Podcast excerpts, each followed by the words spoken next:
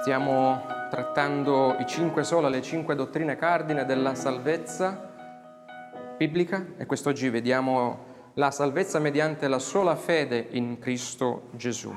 Leggeremo dal capitolo 3 dell'Epistola ai Romani, verso, dal verso 21 fino al verso 5 del capitolo 4. Ora però, indipendentemente dalla legge, è stata manifestata la giustizia di Dio, nella quale danno testimonianza la legge e i profeti, vale a dire la giustizia di Dio mediante la fede in Gesù Cristo per tutti coloro che credono. Infatti non c'è distinzione, tutti hanno peccato e sono privi della gloria di Dio, ma sono giustificati gratuitamente per la sua grazia, mediante la redenzione che è in Cristo Gesù Dio lo ha prestabilito come sacrificio propiziatorio mediante la fede nel suo sangue, per dimostrare la sua giustizia, avendo usato tolleranza verso i peccatori, i peccati commessi in passato, al tempo della sua divina pazienza, e per dimostrare la sua giustizia nel tempo presente, affinché egli sia giusto e giustifichi colui che ha fede in Gesù. Dov'è dunque il vanto? Esso è escluso. Per quale legge? Delle opere? No, ma per la legge della fede, poiché riteniamo che l'uomo è giustificato mediante la fede senza le opere della legge. Dio è forse soltanto il Dio dei giudei? Non è egli anche il Dio degli altri popoli? Certo, è anche il Dio degli altri popoli, poiché c'è un solo Dio, il quale giustificherà il circonciso per fede e l'incirconciso ugualmente per mezzo della fede. Annulliamo dunque la legge mediante la fede? No di certo, anzi confermiamo la legge. Che diremo dunque? Che il nostro antenato Abramo abbia ottenuto secondo la carne? Poiché se Abramo fosse stato giustificato per le opere, egli avrebbe di che vantarsi, ma non davanti a Dio. Infatti, che dice la scrittura? Abramo credette a Dio e ciò gli fu messo in conto come giustizia. Ora a chi opera il salario non è messo in conto come grazia, ma come debito, mentre a chi non opera, ma crede in colui che giustifica l'empio, la sua fede è messa in conto come giustizia. Amen. Viate a sedervi. Padre del cielo, infinitamente santo, noi veniamo davanti a te, solo e soltanto per i meriti della persona di Cristo, ancora per ringraziarti per la tua parola letta finora la tua parola che verrà predicata. Preghiamo che tu possa assistere me affinché tutto ciò che procede venga da te e che possiamo tutti noi avere un cuore pronto e disposto dal tuo Spirito per ricevere quella che è la tua verità, che ci possa dare grazia di poter camminare rafforzati in quella che è la tua parola nella vita terrena che tu ci stai donando. In Cristo Gesù noi ti Preghiamo. Amen. Nei due sermoni precedenti abbiamo visto che in accordo a quanto insegnato dalla Scrittura, la salvezza eterna ci viene donata per sola grazia, la sola grazia di Dio, senza nel, nessun merito che noi possiamo vantare davanti a Lui. Abbiamo visto che la grazia di Dio non è soltanto un favore immeritato, che si ferma davanti alla nostra lapide, aspettando invano che noi morti spirituali la possiamo acciuffare. Ma questa grazia immeritata è la bontà salvifica che dal trono di Dio direttamente arriva, abbiamo visto, ed entra dentro, non si ferma davanti alla nostra tomba, entra dentro la tomba affinché possa rigenerarci per riportare noi peccatori dalla nostra morte inerte spirituale alla nuova vita spirituale che è abbondante in Cristo Gesù. La grazia di Dio è come un treno che ci investe compungendoci di peccato, di giustizia, di giudizio. La grazia di Dio ci rigenera donandoci una nuova vita spirituale. E poi cosa succede? Basta così? Una volta che ci ha svegliati dalla nostra morte spirituale ci lascia lì? Com'è che i peccatori, rigenerati, noi rigenerati ci appropriamo della beata salvezza eterna offertaci? Com'è che ci prendiamo questa salvezza? Nei versi appena letti Paolo ce lo spiega, non certo attraverso l'osservanza della legge di Dio, né attraverso alcuna opera meritoria che noi possiamo vantare mediante la legge di Dio, ma solo mediante, dice, la legge della fede al verso 27, cioè quella fede salvifica riposta solo nell'opera e nella persona di Cristo Gesù, in nessun altro. Molte persone purtroppo sono soggiogate, abbiamo visto anche nel corso degli studi, dalle errate dottrine cattolico-romane e presumono che cercando di vivere una vita buona abbiamo, abbiano fatto tutto il necessario poi per arrivare a meritare il paradiso. Vi ricordate la frase? Se facciamo ciò che, noi, ciò che è in nostro potere di fare, Dio certamente non ci negherà la sua grazia. Questa, diciamo, riassume la dottrina romana. Facendo così però, come abbiamo visto la volta scorsa, essi si mettono su un binario morto, perché ripongono la loro fiducia nelle loro buone opere compiute per soddisfare la legge, piuttosto nella, che nella giustizia di Dio rivelata in Cristo.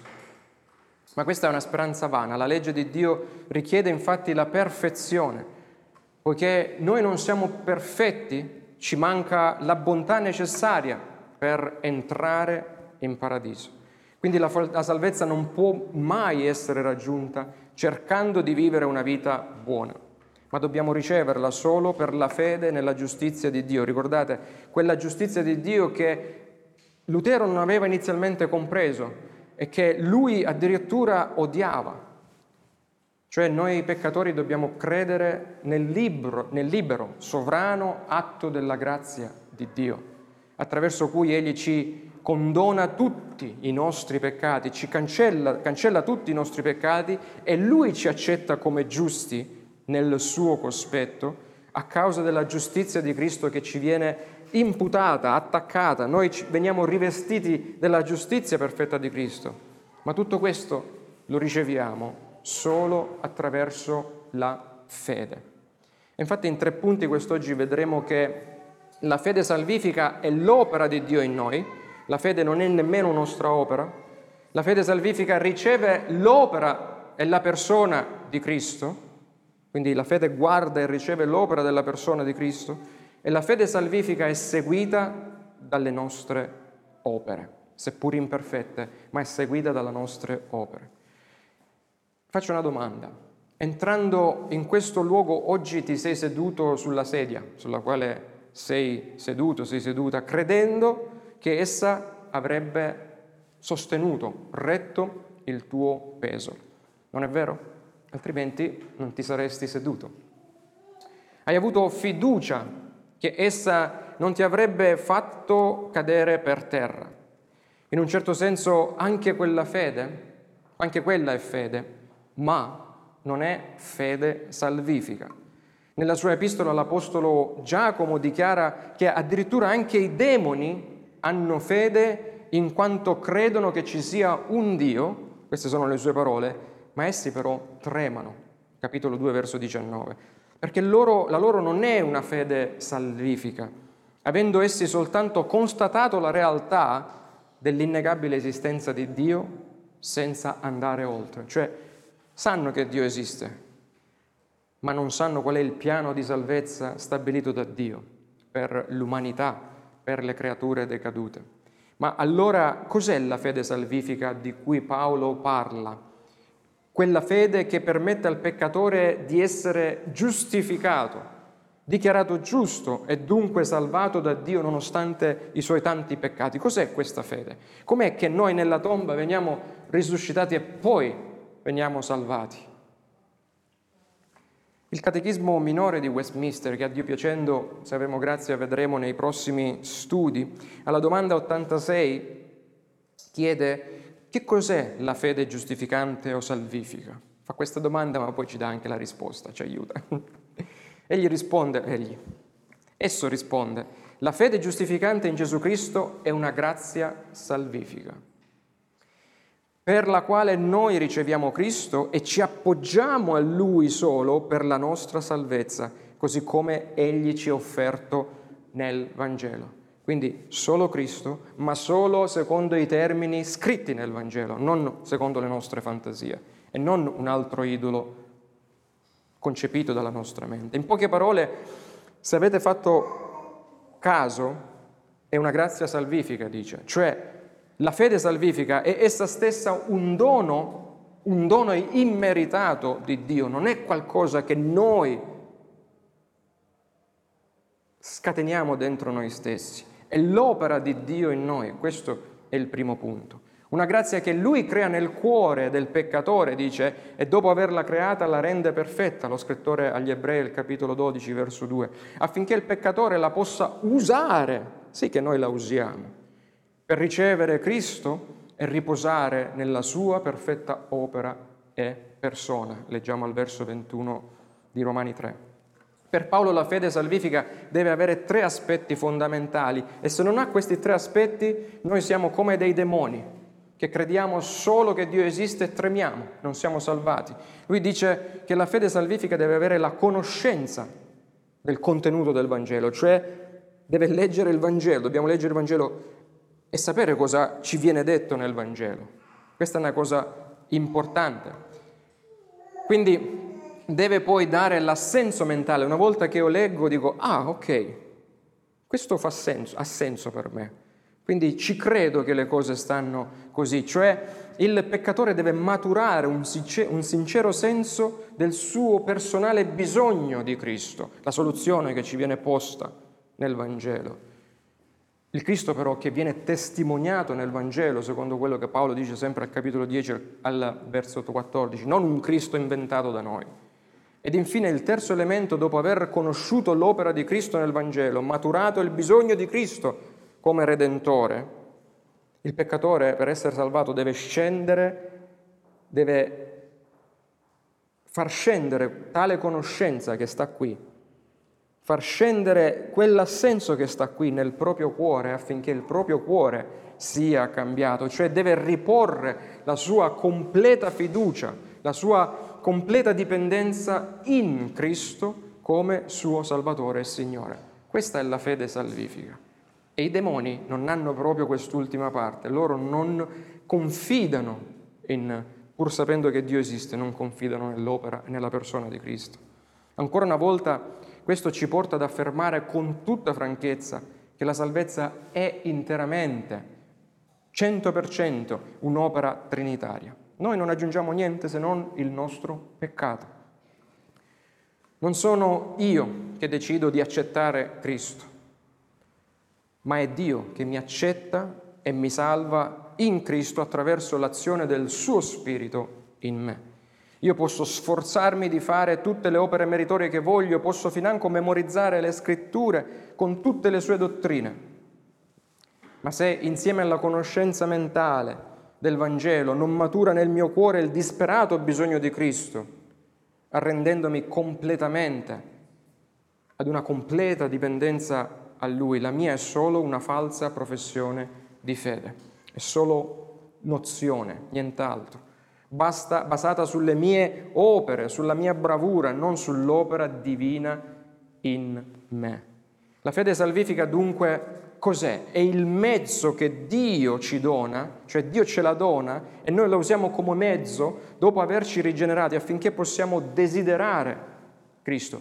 Un po' quando Lui ci rigenera e poi subito sentiamo che il nostro peccato è talmente tanto grave, la soluzione è lì, la scopriamo e ci innamoriamo di un meraviglioso Cristo che ha dato la sua vita per noi. Ecco cosa ci, ci, ci dà la fede, questo innamoramento di correre a Lui, riposare, abbandonarci completamente sulle sue non sulle nostre opere, perché le sue sono perfette, le nostre no. Proprio perché la fede stessa in sé per sé è un dono, come dice Efesini, a Paolo in Efesini al capitolo 2, versi 8 e 9, Paolo qui al verso 27 tuona, dov'è il tuo vanto, o peccatore? Esso è escluso. La fede è il mezzo, è il canale che ci permette di ritirare o di ereditare il patrimonio salvifico di Dio, cioè ogni benedizione che Cristo ha già guadagnato per noi, noi la ritiriamo per fede. Ma ricorda in tutto questo, in tutto questo ricevere, cioè che la fede ci permette di ricevere la salvezza, la tua fede contribuisce con niente ai fini della tua salvezza. Come vedi, non puoi vantarti nemmeno di avere fede verso qualcuno che non ce l'ha, perché la fede stessa è un dono che ti è stato dato da Dio per appropriarti e godere del magnifico dono di essere figli adottivi di Dio e amati da Dio in Cristo per l'eternità. Vedete, se non fosse così, se non fosse un dono di Dio, e se noi usassimo anche la fede per rivendicare la salvezza, allora la salvezza non sarebbe più interamente per grazia, ma arriverebbe a te in virtù della, di quella piccolissima opera, di quel tentativo, sforzo fatto dalla tua presunta fede di accettare la grazia di Dio. Tu dirai, eh, ma sono io che ho creduto nel Vangelo. Certamente, noi non siamo automi, noi crediamo, noi siamo innamorati una volta che siamo salvati del Vangelo, ma soltanto dopo essere stati rigenerati dalla sua grazia, risvegliati dal sonno della morte spirituale dalla tomba, tu hai potuto esercitare la fede donatati da Dio per ricevere il Cristo offertoti da Dio nel suo Vangelo con tutti i benefici della sua salvezza.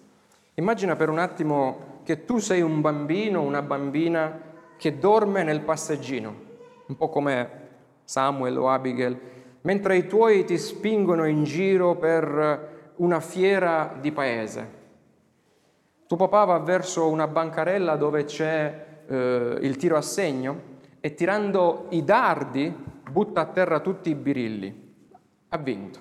Egli vince il premio che prontamente poi cosa fa? Lo porta da te che sei nella culla a dormire, ti sveglia e lo mette nelle tue mani, questo premio. Adesso rispondiamo alla domanda. Com'è che è successo che tu ti sei ritrovato il premio tra le tue mani? Lo hai per caso conquistato? Lo hai meritato te? No, tu dormivi. Tu hai solo aperto le tue mani per riceverlo e le tue mani sono diventate il mezzo, sono diventate lo strumento col quale hai ricevuto il premio guadagnato da un altro. Le tue mani non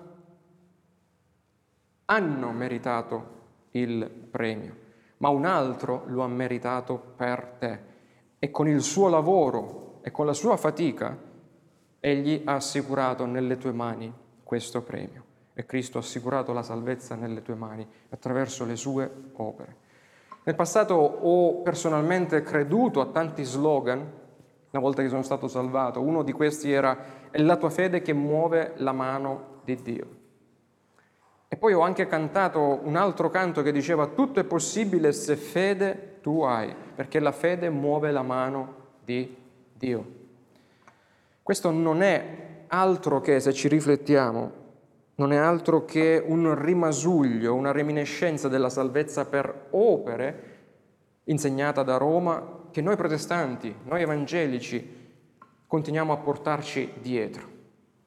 Se non comprendiamo bene queste cinque dottrine della salvezza, rischiamo appunto di fraintendere queste, pur essendo salvati, rischiamo di fraintendere la meravigliosa opera sovrana della salvezza di Dio. La nostra fede non muove affatto la mano di Dio altrimenti Dio sarebbe strecciato, sarebbe tirato qua e là dalle fedi di tutti noi. E fai questo, fai quello, fai quell'altro, fai quell'altro. Bensì si appropria la nostra fede di ciò che la mano di Dio ha già provveduto eternamente per noi. Vedete la differenza, la sottigliezza.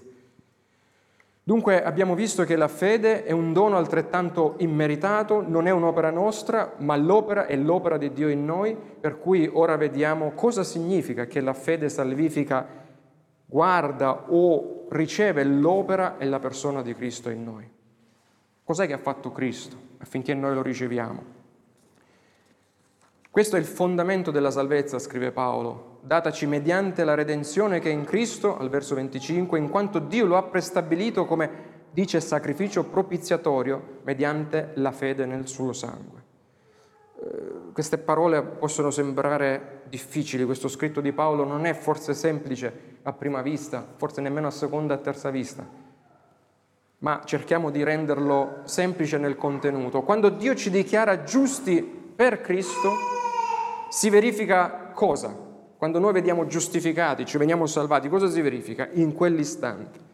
Si verifica una doppia istantanea transazione, cioè transazione significa uno scambio che arriva, un doppio scambio, che deve essere da noi creduto, questo scambio è operato da Dio, ma da noi deve essere ovviamente creduto e ricevuto per fede.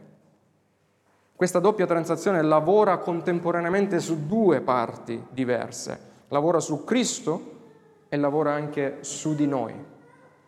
Sottrae qualcosa a entrambi e aggiunge qualcosa a entrambi.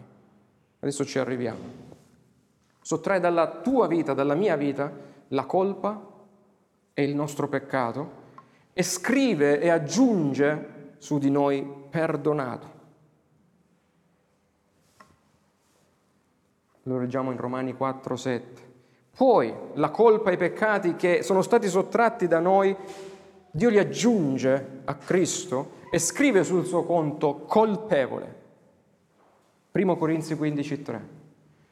Poi dopo averti sottratto colpa e peccati ti aggiunge qualcosa, ti imputa, ti attacca su, ti veste della giustizia di Cristo e scrive sul tuo conto dichiarato giusto, non reso giusto come la dottrina romana cattolica dice che tu devi fare opere buone per diventare giusto. No, siamo dichiarati, ricordate, in un'aula, quasi in un'aula di tribunale.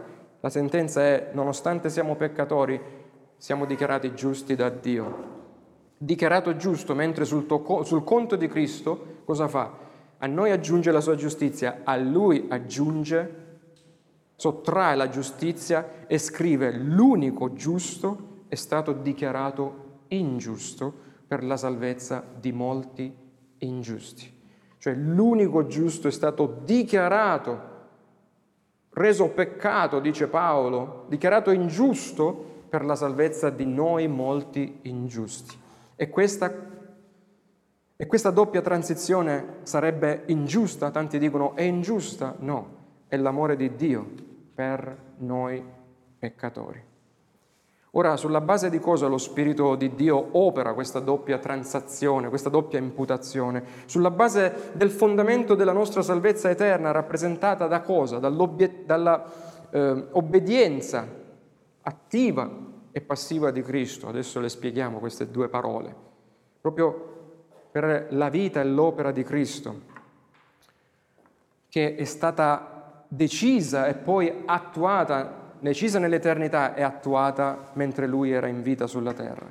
Vedete, l'obbedienza passiva di Cristo, da il vocabolo passivo che significa ricevere passivamente, cioè ricevuto, consiste nel suo bere il calice dell'ira del Padre al posto nostro e nel ricevere o nel vedersi aggiungere la nostra condanna su di sé. Perché il nostro peccato è stato sottratto da noi e posto su di lui, come dice Paolo, poiché egli ha fatto essere peccato per noi colui che non ha conosciuto peccato affinché noi potessimo diventare, vedete, giustizia di Dio in lui. Seconda Corinzi 5. Invece la sua obbedienza attiva consiste nell'aver vissuto una vita terrena perfetta, esemplare, giusta, la vita che noi non siamo mai stati in grado e mai saremo in grado di, di, vivere, compiendo tutta la legge, adempiendo tutta la legge di Dio per noi, così che quella sua giustizia meritata secondo i termini della legge potesse essere sottratta da Lui è aggiunta e imputata a noi ingiusti per renderci, per essere dichiarati giusti davanti a Dio. Dunque noi siamo giustificati non solo attraverso la morte, la propiziazione, il fatto che il sangue di Cristo ha soddisfatto l'ira di Dio contro di noi, ma anche attraverso la vita perfetta che Cristo ha vissuto per noi perfetto Dio, perfetto uomo, per compiere in se stesso una perfetta salvezza. E questo è riconosciuto sotto il nome del grande scambio tra Cristo e i suoi peccatori eletti. E questo è uno scambio impari, se ci riflettiamo. A noi è stato tolto il peccato e a Lui è stato aggiunto il nostro peccato ed è stata aggiunta a noi la sua gloria, la sua giustizia. E questo, tutto questo è stato deciso quando? Ieri? L'altro ieri? No, nell'eternità. È stato deciso nell'eternità, nel patto di redenzione siglato nell'eternità tra Dio Padre, Dio Figlio e Dio Spirito, ma realizzato nella storia attraverso l'incarnazione, la vita, la morte e risurrezione di Cristo e applicato a noi poi dallo Spirito Santo alla nostra conversione. Vedete la Trinità all'opera 100% coinvolta nella salvezza nostra. La nostra morte è scambiata con la sua immortalità, i nostri debiti nei confronti di Dio per la sua ricchezza, la nostra ingiustizia per la sua giustizia, la nostra giustificazione, la nostra assoluzione, salvezza per la sua condanna. E questo è il frutto della dottrina della salvezza per la sola grazia, mediante la sola fede in Cristo soltanto. Dottrina che noi dobbiamo capire qua e far arrivare qua. E se ciò non è sufficiente per te, un'altra buona notizia è che la tua salvezza, la tua giustificazione è definitiva e irreversibile. Non puoi tornare indietro. Una volta che sei salvato, non verrai, non ti perderai per strada, per la grazia di Dio sempre. Paolo dice non c'è dunque più nessuna condanna per quelli che sono in Cristo Gesù. Romani 8 verso 1. Chi accuserà gli eletti di Dio?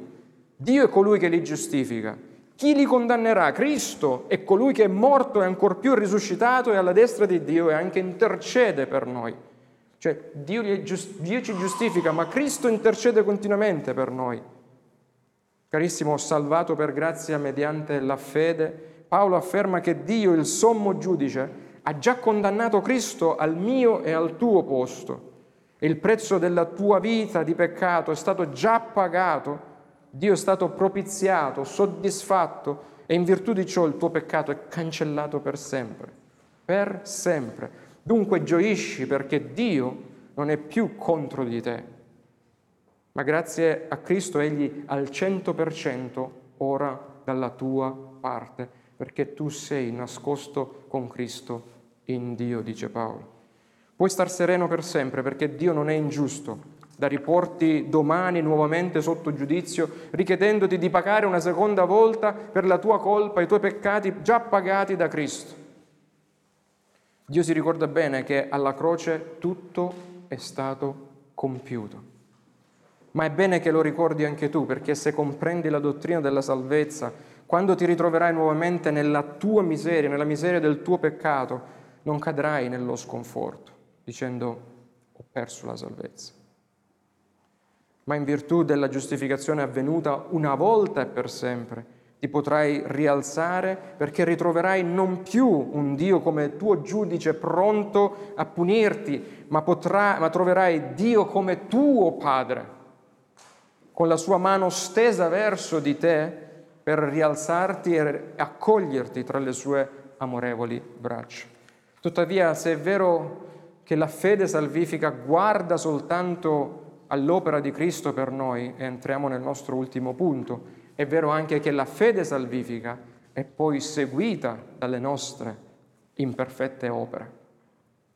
Sola fede non significa che la fede esiste da sola senza alcun frutto successivo dell'obbedienza cristiana alla legge di Dio. Lutero insistette sul fatto che la fede salvifica è una fede viva.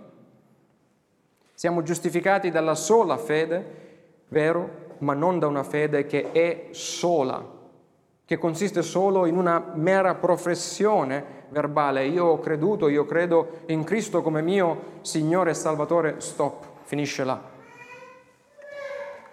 Senza che vi sia poi un frutto di servizio amorevole verso Dio e il prossimo. Non a caso Giacomo precisa, a che serve, fratelli, se uno dice di avere fede ma non ha opere?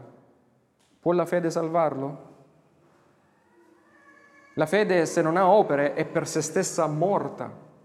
Giacomo 2, verso 24-27. La fede è mo- che è morta non significa una fede che è venuta a mancare, ad un certo punto si è spenta. Aveva fede e poi si è spenta la fede, è scaduto dalla salvezza. No. Piuttosto l'immagine qui suggerita da Giacomo è una falsa fede salvifica che non è mai esistita.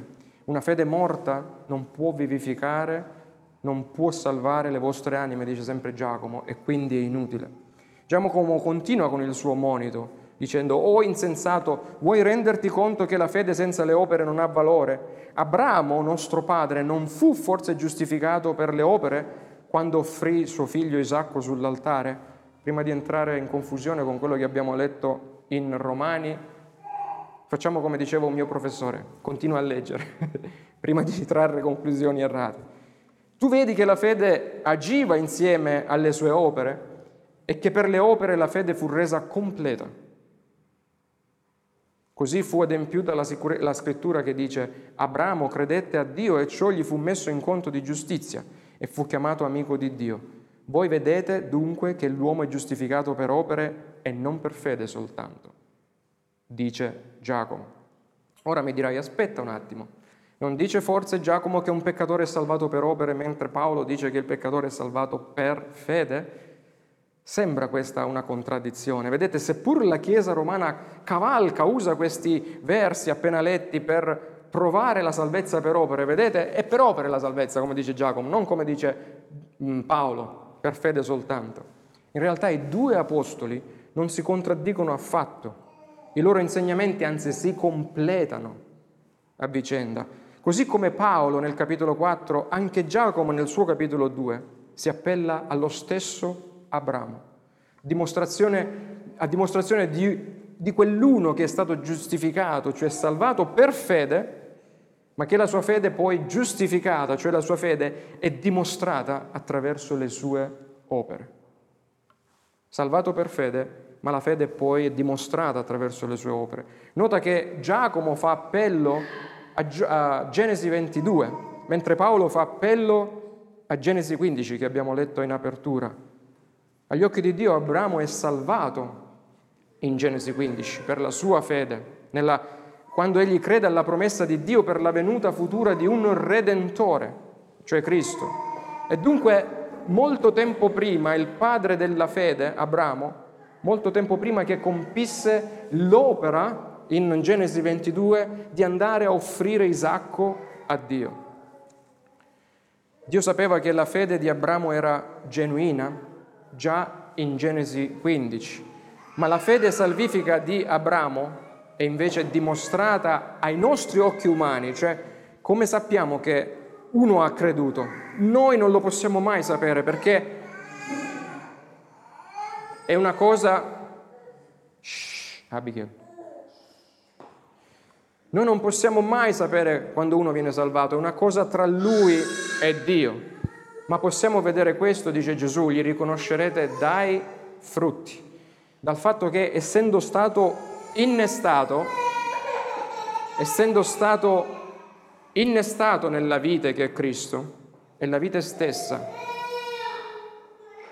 scusate, è la vite stessa che fa fr- portare a frutto il tralcio che è stato innestato nella vite.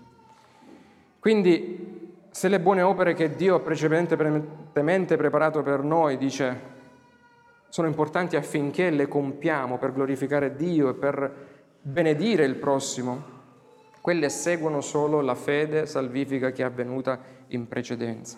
La vera giustificazione sfocia sempre in una vita di costante santificazione. Cadremo ma ci rialzeremo, Dio opererà in noi continuamente quel lavoro di portare frutto per la sua gloria. Perché dice Paolo, quelli che ha predestinati li ha pure chiamati e quelli che ha chiamati li ha pure giustificati e quelli che ha giustificati li ha pure glorificati e nel mezzo ci passa la santificazione. Romani 8:30. O dunque rallegrati, fratello e sorella, perché quel che hai ricevuto senza meritarlo, la salvezza, non lo potrai perdere demeritando. Questa è un'altra importante verità che dobbiamo tenere ferma davanti a noi. Noi non siamo salvati per grazia e poi rimaniamo salvati per le nostre buone opere, o perché non pecchiamo, o perché andiamo a confessarci dopo che abbiamo peccato. Noi continuiamo ad essere salvati sempre dalla grazia di Dio. Giovedì scorso vi ho fatto un esempio di quando io ho chiesto se fossi morto a 70 km orari, quando il limite era 50, non avessi nemmeno avuto il tempo di pentirmi, sarei andato all'inferno o sarei andato in paradiso. Ecco, se sono io a dover rimanere salvato attraverso il mio continuo comportarmi bene, sarei andato all'inferno. Ma se la grazia di Dio che una volta che mi salva mi accompagna, mi copre, perché sono stato giustificato una volta per sempre dalla sufficiente e perfetta opera di Cristo, non ho di che spaventarmi. Quando chi mai può calcolare il beneficio spirituale, emozionale, psicologico e anche fisico che fluisce da questa meravigliosa realtà della salvezza per sola grazia di Dio, mediante la fede in Cristo soltanto? Quando la valle dell'ombra della morte appare sul tuo sentiero, bussa alla tua vita, quando la malattia si prende il tuo corpo, o i tuoi cari vengono a mancare, quando l'economia crolla e fa crollare anche il tuo conto in banca, quando la pandemia avanza financo alla decima, alla ventesima ondata, il credente sa bene che la sua eterna salvezza è sicura non nella sua prestazione, ma nella perfetta opera e persona di Cristo. Grazie a tale fondamento, egli non solo può vivere la sua vita, avendo la beata certezza della vita eterna, ma può presentarsi al momento del grande salto, del suo trapasso, in perfetta pace e profonda sicurezza perché sa bene che il suo destino eterno non dipenderà dal suo fascicolo, dal suo dossier terreno di aver fatto questo, questo e quello, o dal suo curriculum spirituale, ma da quello del suo sposo redentore Gesù Cristo. Se invece quest'oggi tu non hai ancora questo beneficio in Cristo, oggi è ancora il tempo della grazia. Non sprecare questo tempo che non ti appartiene Possa dunque lo Spirito di Dio aprire i tuoi occhi sulla verità del Vangelo, facendoti conoscere profondamente, desiderare ardentemente e confidare risolutamente nell'opera e nella persona di Cristo, quale unico fondamento per la salvezza tua eterna. Vogliamo pregare. Padre eterno, noi veniamo davanti a te nel nome glorioso di Gesù ancora per ringraziarti per la stabile grazia, le stabili promesse e la stabile salvezza che tu hai fondato sull'opera sicura, certa, stabile, non nostra, non di peccatori, ma di Cristo Gesù. Opera che non potrà mai essere scossa, opera che continuerà a sostenerci lungo tutta la nostra vita terrena e ci glorificherà nel momento in cui ci chiamerai. Scrivi queste verità, imprimile nei nostri cuori, scrivile sulla nostra mente affinché ci accompagnino nella gioia ma anche nel momento della caduta, sapendo che una volta che ci hai ricevuti, accettati come figli, non ci lascerai mai e ci rinnegherai. Per i meriti di Cristo noi ti preghiamo. Amen.